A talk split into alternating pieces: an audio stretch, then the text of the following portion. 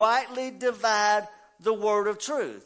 Your loins, your, this part of your body, so to speak, has got to be wrapped up in the truth of God's word. If you want to be able to withstand what's coming, you must know the truth. The truth is that Jesus Christ, right, Brian? Jesus Christ is the Son of God. Jesus Christ is the only one who died on the cross to save man from his sin and deliver him from the powers of darkness. You must have that as your sole foundation because if you don't, you're not going to be able to withstand the attacks from the evil one with false religion. You've got to be educated. You've got to be skilled yourself. You can't depend on Pastor Thomas